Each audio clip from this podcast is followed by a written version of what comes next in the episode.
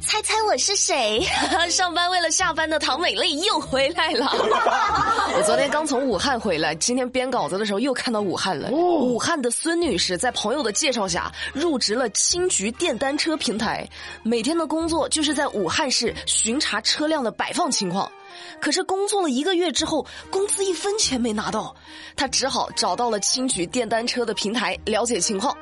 对方听完孙女士的诉求之后，查询了一下，说：“哎呀，我们这儿没有你的这个入职情况啊。”原来孙女士入职的公司是假的，这些骗子冒充平台去招聘的，像话吗？这个孙女士说，她只是白打工了一个月，有的同事不但没有拿到工资，还被所谓的领导。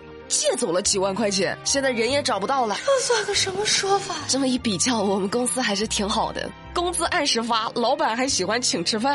真的，要是有什么帅哥啊，最近找工作的话，可以考虑我们公司。为什么是帅哥？因为我们公司单身女主播真的太多了。也希望有关部门一定要重视这件事儿，别让咱们打工人兢兢业业的同时，还得提心吊胆。有些坑防不胜防，但是有些担心可以预防。之前一直在提倡女性要尽早接种 HPV 疫苗，可以预防一些疾病。那今天专家提醒各位，要尽早的带爸妈去接种带状疱疹疫苗。带状疱疹被民间称为蛇盘疮、腰缠龙，是由水痘带状疱疹病毒感染引起的皮肤病。带状疱疹会伴有非常明显的神经痛，难以忍受就。剧痛，所以大家千万不要小看它，它可不是什么简单的蚊子包。水痘和带状疱疹是同一个病毒所引起的，如果在儿童时期感染得的呢就是水痘，但是水痘治愈之后，病毒是可以在体内一直潜伏的，当抵抗力下降的时候，病毒就会被重新激活，引发带状疱疹。医生表示，年龄越大的人得带状疱疹的几率就会越大，是因为年龄越大，抵抗力呢相对就会低一些。预防带状疱疹呢，一是提高免疫力，二是接种疫苗。疫苗对带状疱疹的保护率可以达到百分之九十以上，所以尽早带爸妈去接种疫苗，好不好？接种完疫苗回家的时候，电梯里一定要注意安全，不只是生命安全，还有隐私安全。哦，前几天在四川宜宾，一个小区保安偷拍业主在电梯里卿卿我我的监控视频转发，当事人看到视频之后报了警。警方决定对视频传播者处以行政拘留十天。物业工作人员表示，这是属于保安的个人行为，正在配合相关部门进行处理。涉事保安是要被开除的。但这事儿网友呢有不同的意见，有网友觉得说保安不对，不应该传播人家的视频；也有网友觉得说，哼，公共场所卿卿我我属于不雅行为，那业主也有错啊，不能全怪保安吧？你们觉得呢？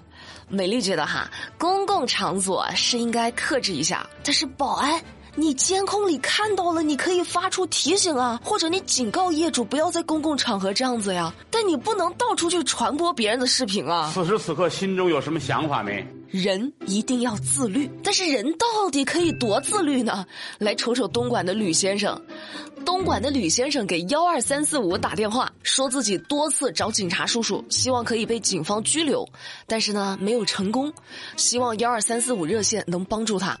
这个吕先生多年前因为违法被判刑，刑满释放之后，刚开始行为良好，但很快就坚持不住了，经常去酒吧，工资呢不够花，就到处借钱。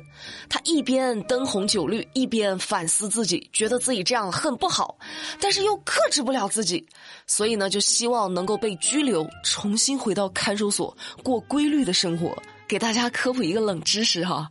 看守所不能随便进去的，人家又不是搞变形计的，所以最终幺二三四五心理咨询专席接线员对吕先生进行了安慰劝导，司法社工连同社会心理服务咨询师也给李先生制定了解决方案，能及时意识到自己的错误，努力寻求帮助，让自己不要再错下去。是一件很棒的事儿，我觉得可以给吕先生一个赞。希望他可以在社工的帮助下，再次找到规律正常的生活。加油！最近网上很流行一些零零后整顿职场的故事，说什么八零后忍辱负重的工作，九零后兢兢业业的打工，面对领导的打压、甲方的刁难，想想自己生活的压力，敢怒不敢言。但是零零后不一样，工资晚发两天就能给你捅到劳动监察部门，被称为职场仲裁侠。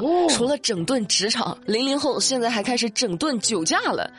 最近无锡交警接到报警，对方说自己的爸爸酒驾，民警呢就到他家里找到了这对父子。咋回事呢？原来爸爸在家喝酒之后，儿子开车，一家三口出去逛超市，回家的路上，父子俩发生了争执，爸爸就动手打了儿子。被打之后，儿子就不想开车了啊！爸爸也不慌，你不开别开，我又不求你，我自己开车就回家了。那儿子一个电话报警举报爸爸酒驾。经过呼气式酒精检测，爸爸体内酒精含量确实达到了酒驾标准，被处以罚款一千块，驾驶证暂扣六个月，记十二分的处罚。这个必须得给你点赞。你是因为爸爸打了你吗？不，你是为了爸爸的安全，以德报怨，必须点赞。我在休假的这个礼拜啊，发现有一个人一直挂在各大平台的热搜上，挂了一个礼拜。东方甄选直播间，董宇辉，红花在节目里也说了，小美在节目里也提到了，今天人民网都点评他了。哦，董宇辉以前是新东方一位有着八年教学经验的英语老师，新东方转型之后，开始在直播间带货了。在他的直播间，成语层出不穷，而且他不吵不闹，不敲锣不打鼓，就是很安静的跟你讲故事，讲讲传统文化，再讲讲生活哲学，从来不大着嗓门搞福利、搞秒杀，也不倒数三二一，经常就是讲着讲着历史啊、单词啊，就忘了带货。网友一开始是想来直播间看看，看有啥东西可以买。结果都变成来听他讲故事、上课的了。就这样，董宇辉呢，在快节奏、声嘶力竭、充满商业诱导的直播模式里独树一帜，火出圈了。人民网也评论说，有内容的主播是否会成为未来直播带货的常青树，尚不可知，但却在一定程度上赋予了带货主播这个职业更加丰富的精神价值，也在一定程度上给已经固化的直播带货形式打开了新的思路。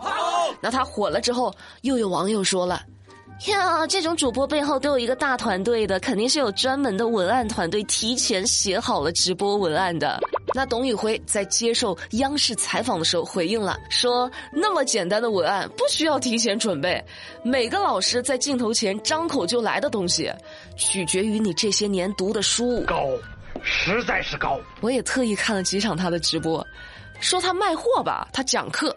说他讲课吧，他抽空卖个货，就完美诠释了“腹有诗书气自华”。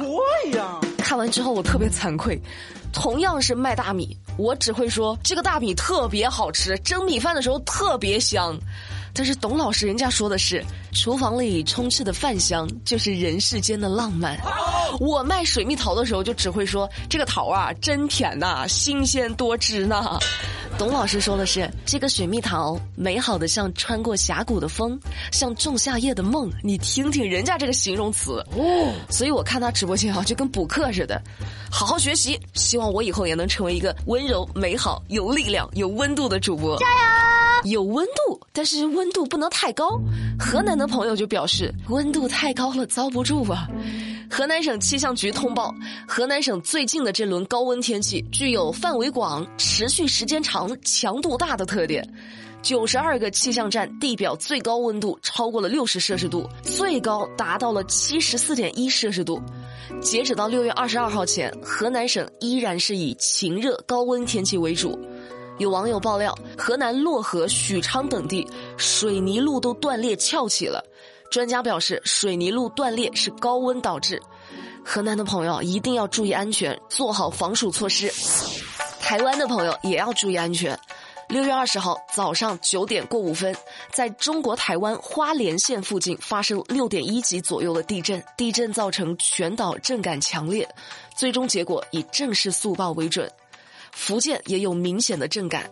希望大家都注意安全，救援人员也要注意安全，所有人都要平平安安的。那今天节目的最后，来分享一个运气很不好的事儿：卖房的第二天，出拆迁公告了，一夜之间亏了一百万。哦，二零二一年，宁波的刘大妈和陈先生以及中介公司签订了房屋买卖中介合同，刘大妈向陈先生全额支付了购房款两百万元。几天之后，双方签订了房屋买卖合同，当天办理了房屋过户手续，并且约定好第二天交付房屋。然而到了第二天，他们刚准备进行交付，宁波市人民政府发布了征收公告。陈先生刚刚卖掉的房屋，正好属于征收范围之内。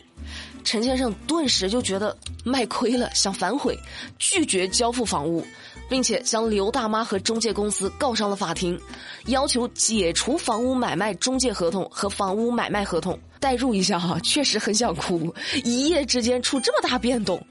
有网友就觉得说，那也没办法呀，你合同都签了，那只能怪命不好呗。也有网友觉得说，是不是中介和买家提前知道了一些什么消息啊？不然咋买的这么痛快呢？那事情到底是怎么回事儿呢？法院最后会怎么判决呢？